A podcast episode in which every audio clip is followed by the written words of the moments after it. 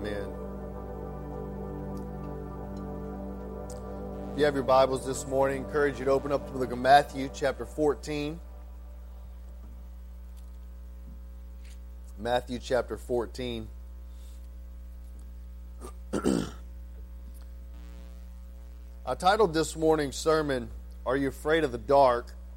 And as we get into the message, uh, you will understand uh, the, the reason why we ask the question, Are you afraid of the dark? Uh, but I want to begin by talking a little bit about fear, what it is that, that, that makes us afraid. You know, the scripture tells us in Timothy that God has not given us a spirit of fear, but God has given us a spirit of love, power, and sound mind. Uh, so we're going to talk just a little bit about fear. But before we do, let's go ahead and read our text this morning Matthew chapter 14. We're going to be reading verses 22 through 33. Matthew chapter 14, verses 22 through 33. And immediately he made the disciples get into the boat and go ahead of him to the other side. And while he sent the multitudes away, and after he had sent the multitudes away, he went up on the mountain to pray by himself. And when it was evening, he was there alone. But the boat was already many stadia away from the land, battered by the waves, for the wind was contrary. And in the fourth watch of the night, he came to them, walking on the sea. When the disciples saw him walking on the sea, they were frightened, saying, It's a ghost, and they cried out for fear. But immediately Jesus spoke to them, saying, Take courage, it is I, do not be afraid. Peter answered him and said, Lord, if it is you, command me to come to you on the water. And he said, Come. And Peter got out of the boat and walked on water and came toward Jesus. But seeing the wind, he became afraid. And beginning to sink, he cried out, Lord, save me. Immediately, Jesus stretched out his hand, took hold of him, and said to them, O you of little faith, why did you doubt? And when they got into the boat, the wind stopped. And those who were in the boat worshipped him, saying, Certainly you are God's Son. Let's pray. God, let's, this morning as we come into your presence, may we be overwhelmed with who you are. May we realize our fear. Our fear is founded in ignorance. Our fear is founded in incomplete knowledge. Lord, may you dispel ignorance this morning. May you reveal yourself to us. May you shine the light of your Holy Spirit in our lives. And may this morning, may you meet us where we are. I pray this morning, Lord, that your Holy Spirit speak to our hearts. In Jesus' name we pray. Amen. well, I pray that as you leave the place, as you leave this place today, that you will be met by Jesus in the deepest, darkest places in your life. Fear is a demonstration of, of ignorance, it's a demonstration of incomplete knowledge.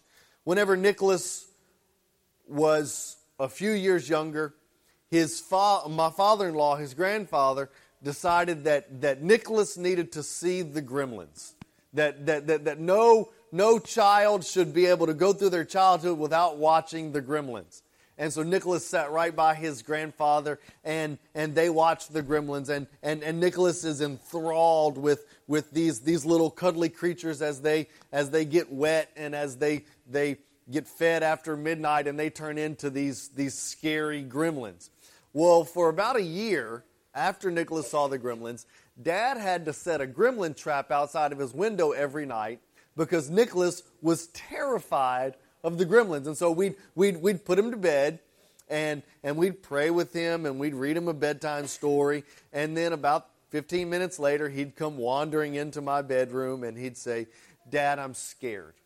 We'd say, What are you afraid of, Nicholas? I'm afraid of the gremlins. And we'd say, Well, you know gremlins don't exist. I know, but I'm still scared of the gremlins. And, and so we'd say, Okay, Dad's going to go set out the gremlin trap And if there's any gremlins around, they're going to get caught in the gremlin trap, and so you don't have anything to be afraid of.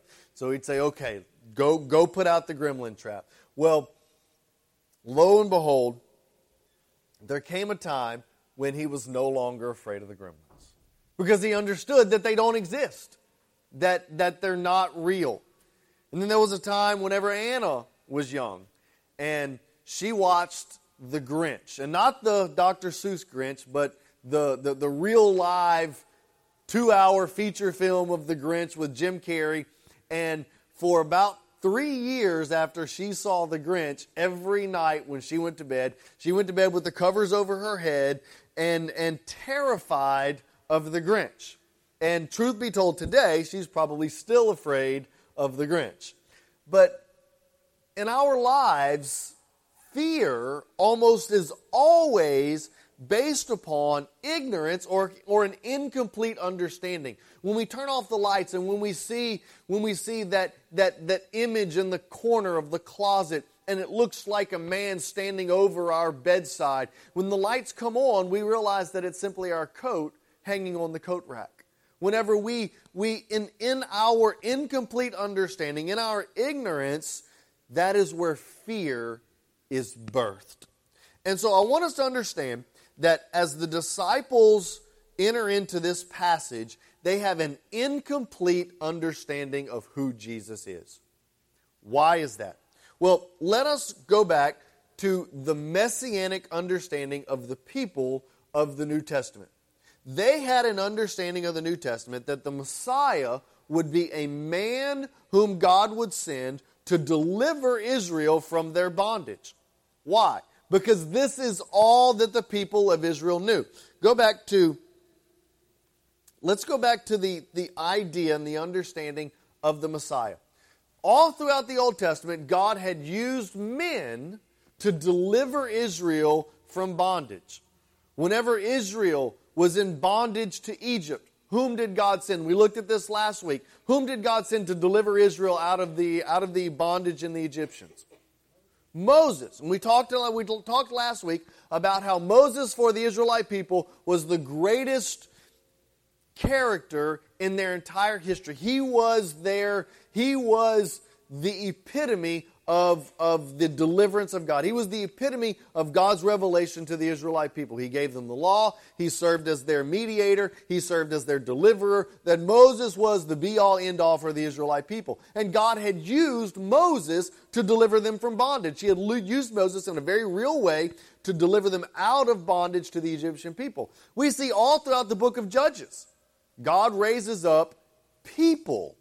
He raises up men like like Othniel and men like Ehud and men like, like Jephthah and Samson to physically deliver Israel out of bondage. He even raised up a woman, Deborah, to deliver Israel out of bondage. And so for Israel's history, all of Israel's history, God has used men. God has used regular, ordinary men, men like Ezekiel, men like Elijah, to do miraculous things to demonstrate his power and to deliver Israel out of bondage. That's what Israel knew. And so, going into this messianic expectancy, we must understand that that's the mindset that the Israelites, that's the mindset that the Jewish people are going to bring into this idea of a Messiah.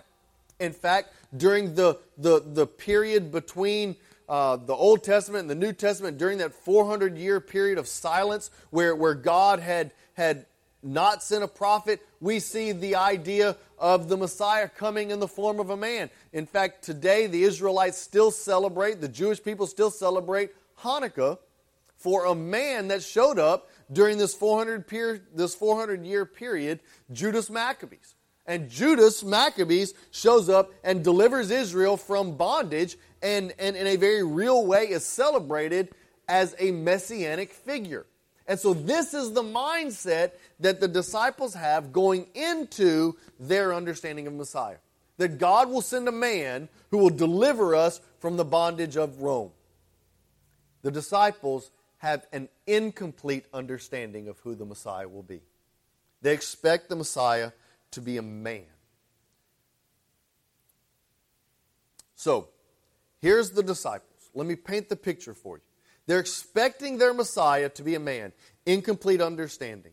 Where were the disciples? Well, the scripture tells us very clearly, if you look at Matthew chapter 14, verse 24. The boat was already many stadia away from the sea. A stadia, by definition, is about 600 feet. So the disciples are a long way away from the edge of the lake. They're many stadia away from the land. They're out in the middle of the sea.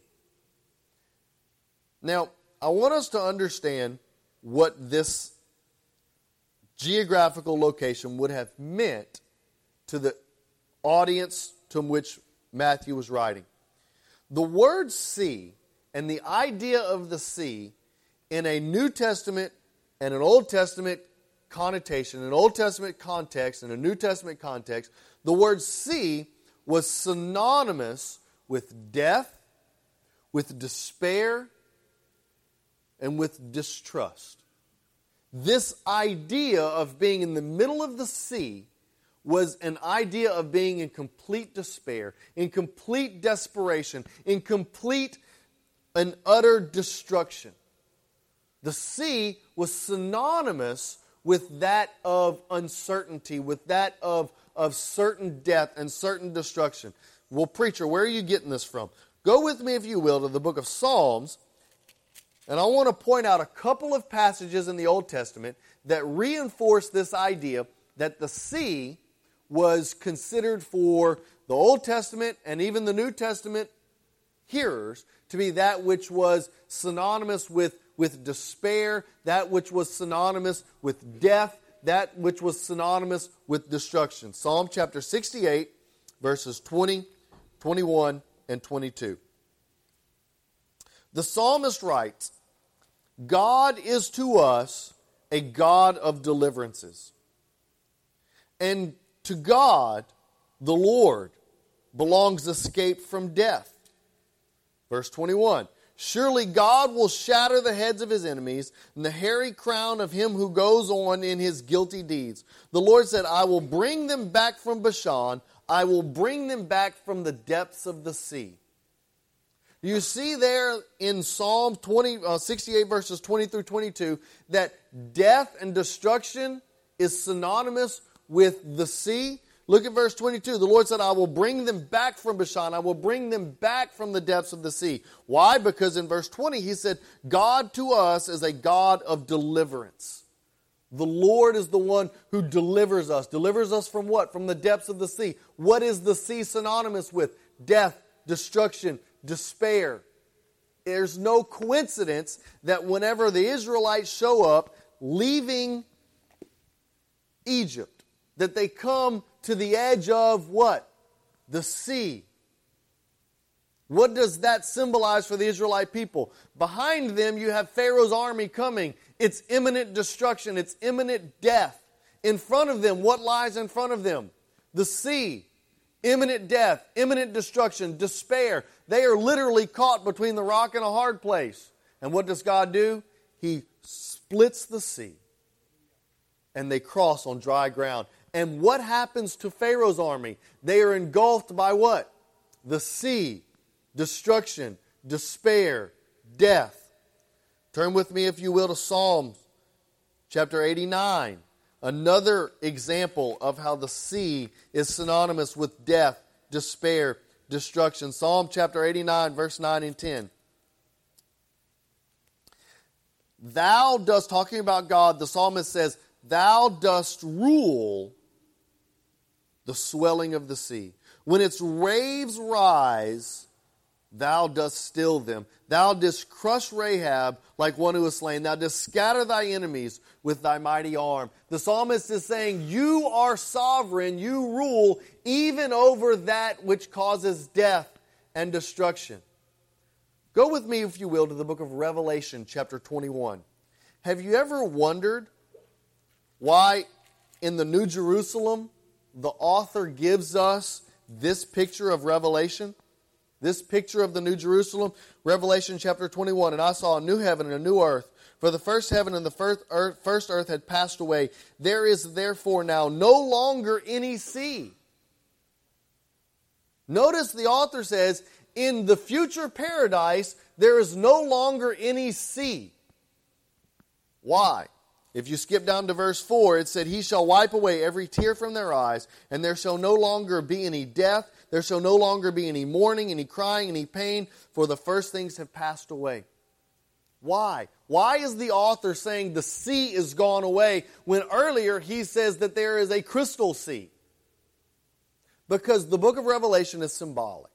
Book of Revelation uses imagery, uses apocalyptic literature. What the author is saying when he says there's no sea, he's not saying there's no water in heaven. He's not saying that in, in a New Jerusalem that there's not going to be any literal sea. He is saying that that which is associated with death and destruction and despair, that there will no longer be any death, destruction, despair, because God has once and for all defeated Satan, defeated sin, defeated the enemy, and what is equated with death, destruction, and despair? The sea.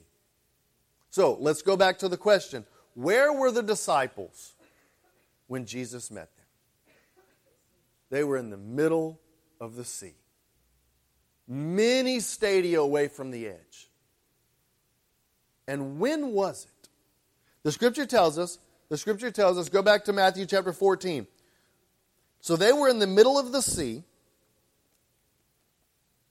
In verse 25, it says, And it was the fourth watch of the night. They were in the middle of the sea, and it was between 3 a.m. and 6 a.m. The darkest part of the night. You've heard the statement, it's always darkest just before the dawn. Jesus meets his disciples. He travels out onto the Sea of Galilee, and he meets them in the middle of the sea at the darkest part of the night. Now, I want us to understand this as well. Go to uh, verse 24. Go to verse 24. It says, But the boat was already many stadia away from the land, battered by the waves. How many of your versions, how many of your Bibles has a footnote by that word battered? If you have a reference edition, if you have a NIV or New American Standard or ESV or New King James, if you have a study Bible, you, you may have a footnote there. It may be a, a number or maybe a letter, maybe a note, an asterisk that, that points you to a word, that points you to the footnote of your Bible. The word in the Greek that is used there for battered by the waves literally means tormented. It means tormented as in a demonic oppression or a spiritual torment. Now, how is it possible that a boat can be tormented by, by a spiritual oppression? That's what the author is communicating. It's not talking about the boat being, being beaten up by, by waves on the sea. These were seasoned sailors. They had been in rough water. They had traveled across the Sea of Galilee many times when storms and, and, and waves came upon them. This was not something that was uncommon for them. What the author is trying to communicate to us is that the, that the disciples were in a position where they were being tormented spiritually. They were in a position of despair. They were in a position of, of imminent death, imminent destruction, not just physically, but spiritually. These disciples were in a place where they were in need for Jesus to meet them. Has there been a time in your life when you found yourself in the middle of the sea. When you have found yourself tormented by thoughts, tor- tormented by circumstances, tormented by, by oppression from the enemy. Revelation chapter 12 calls Satan the accuser of the brethren. On the other side of our sin, on the other side of failure, we often find ourselves tormented by shame, by guilt. Hearing things like, if you were saved, you certainly wouldn't do this. You certainly wouldn't do that. You certainly wouldn't think like this. You certainly wouldn't be caught up in, in, in this sort of behavior, this sort of lifestyle. If, if you were really a child of God, you wouldn't do this. You wouldn't do that. You wouldn't think like this. We get riddled with shame and guilt. We find ourselves distancing ourselves from those who love us the most, isolating ourselves. We don't want to come to church because what if people find out what I what I really do when I'm all by myself? What if people find out how I really think? What if people find out what I did last weekend? What if people find out what, what I talk about whenever I'm at work? And the enemy accuses us, and we get, we get caught up in our sin and in our shame, and it sends us to the depths of, of despair. It sends us to the darkest of night. The disciples were there. Now, keep in mind, this is just on the heels of them feeding thousands and thousands and thousands of people with five loaves of bread and two fish. They were on this mountaintop experience. God had just poured out His grace. He had just poured out His mercy. He had just filled them with, with this supernatural opportunity to, to, to feed thousands of people. And then they find themselves in the deepest, darkest despair.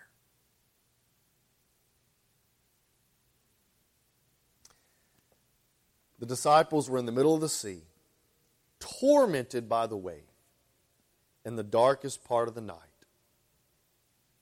And that's when Jesus shows up.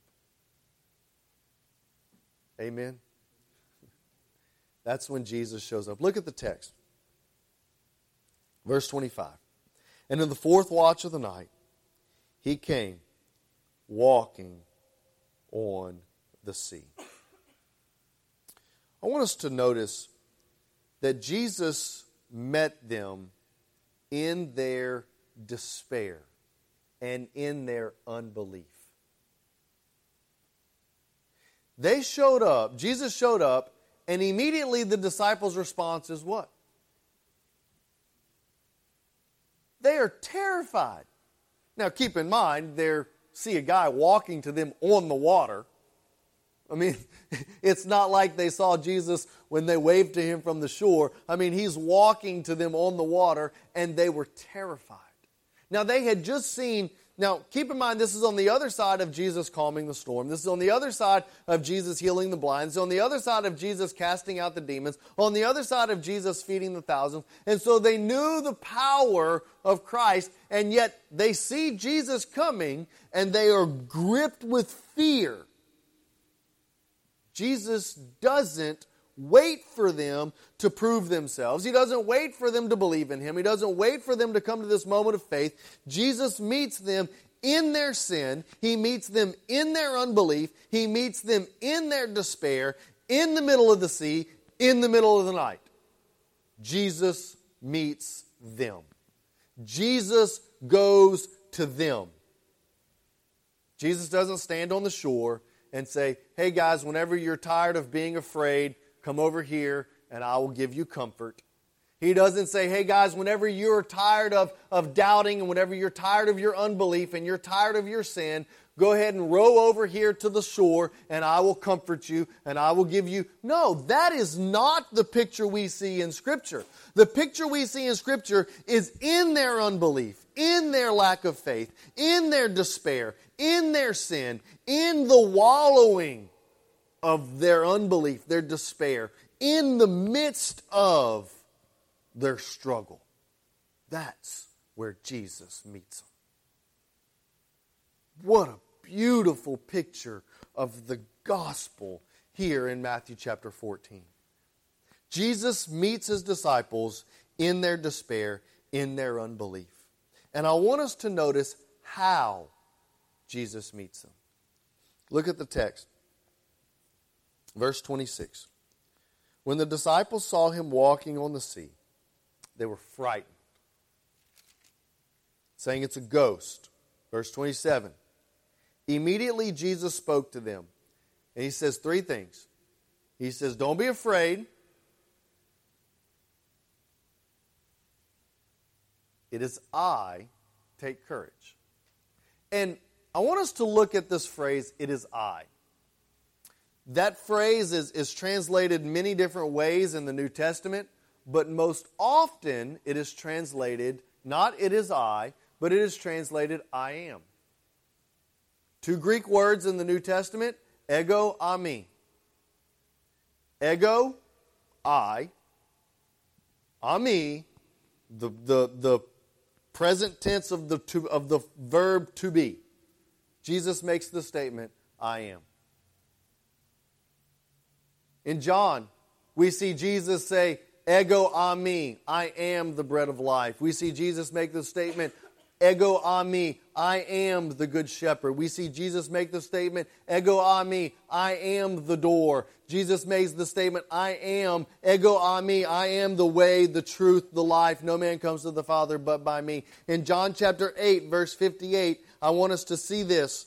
John chapter 8, verse 58, this same phrase is used when Jesus is confronted with the Pharisees. And Jesus looks at the Pharisees and he says, Before Abraham was, ego eimi. That's what he said. In the Greek language, he looked at the Pharisees and he says, Before Abraham was, ego eimi. I am. And so Jesus walks on the water meets the disciples in the deepest, darkest places of their despair, meets the disciples in their unbelief, meets the disciples in the middle of their sin, and says this I am. He meets the disciples and comforts them, not with, don't worry, everything's going to be okay, doesn't comfort them with, that's okay, these waves will stop in just a few minutes. Doesn't comfort them with, with providence, doesn't comfort them with miracles. He comforts them with Himself. He says, You know what? This life does stink.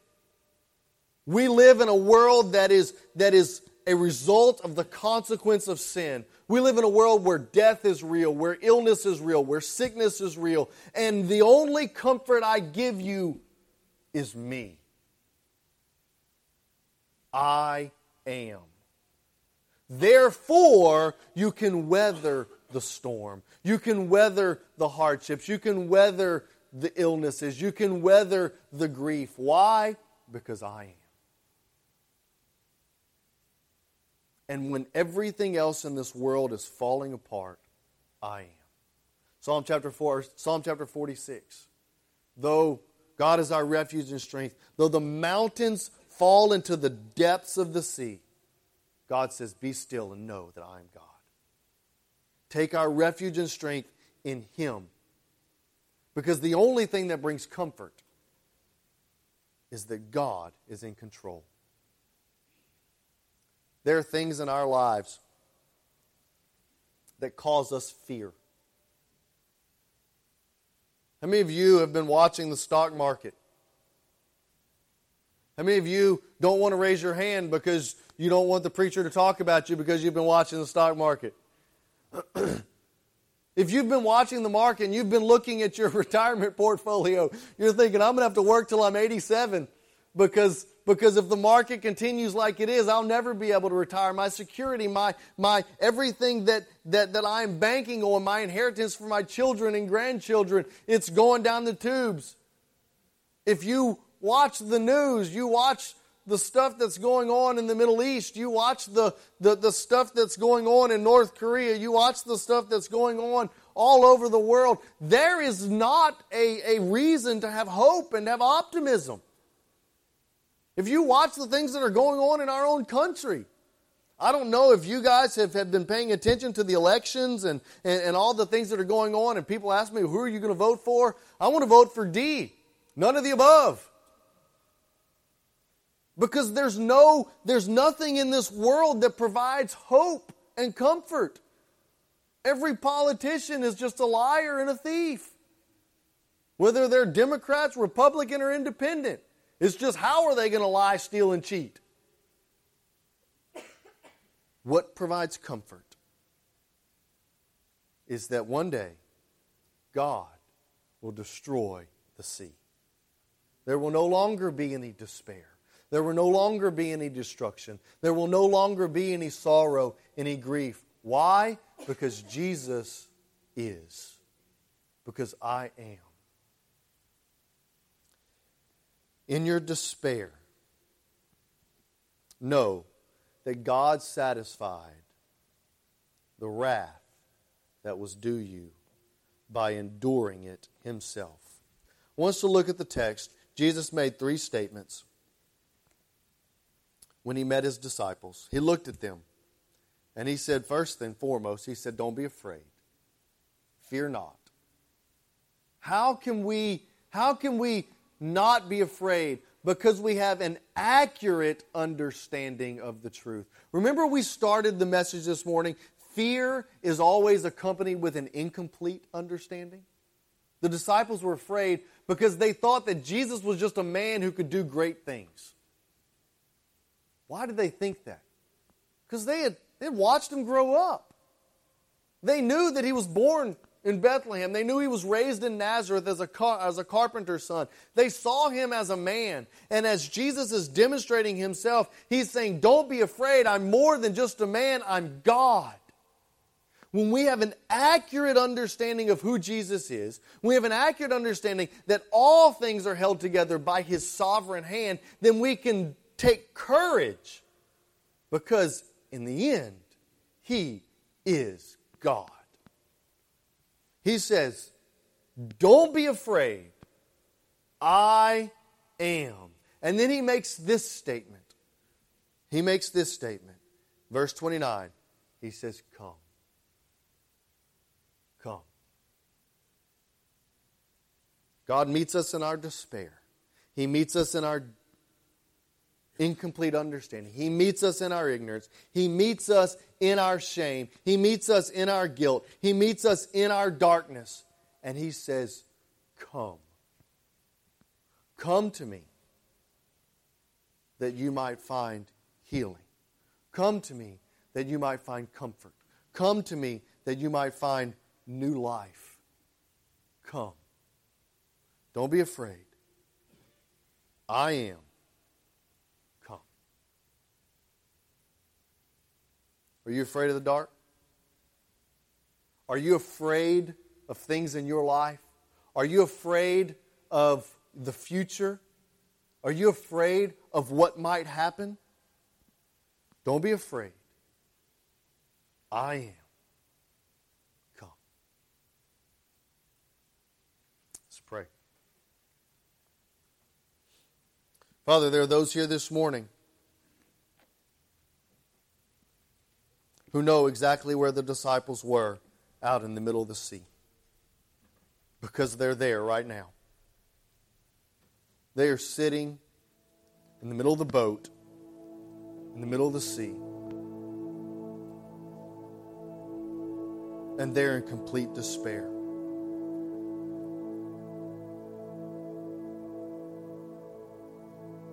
If that's you this morning, Jesus says to you, Don't be afraid. I am. Come.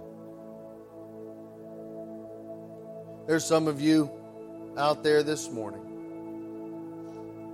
that need to stop trying to prove yourself to God